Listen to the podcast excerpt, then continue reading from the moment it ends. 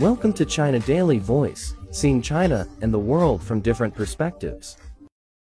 Audi's newly released advertisement video on Chinese social media has been accused of copying from an internet influencer. The video advertisement, featuring Chinese Hong Kong's actor Andy Lau, has caused a huge public outcry over the brand's plagiarism.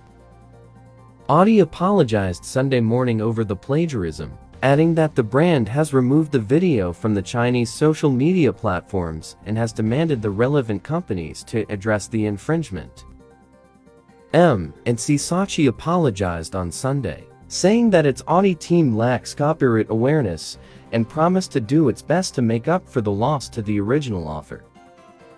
Sunday afternoon, Lau expressed his regret and said he has 100% respect for originality. In the promotional video released by Audi, Andy Lau popularized the origin of Xiaoman. At the end of the video, he also wrote a poem about Xiaoman.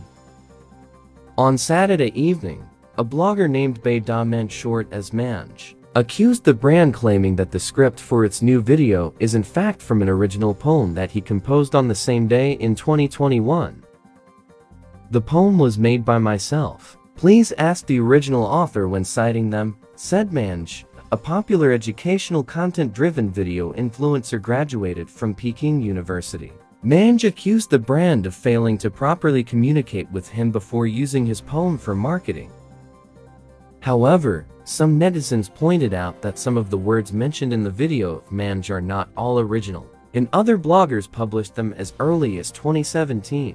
As a result, the plagiarism incident of Audi Xiaoman's advertising copy has sparked a new controversy. This plagiarism incident has also caused discussions on intellectual property protection. Taking down advertisements is not a fundamental solution to the problem. Those suspected of infringing on others' intellectual property rights should bear corresponding legal responsibilities. Respecting originality and protecting innovation should become the consensus of society. That's all for today. For more news and analysis, buy the paper. Until next time.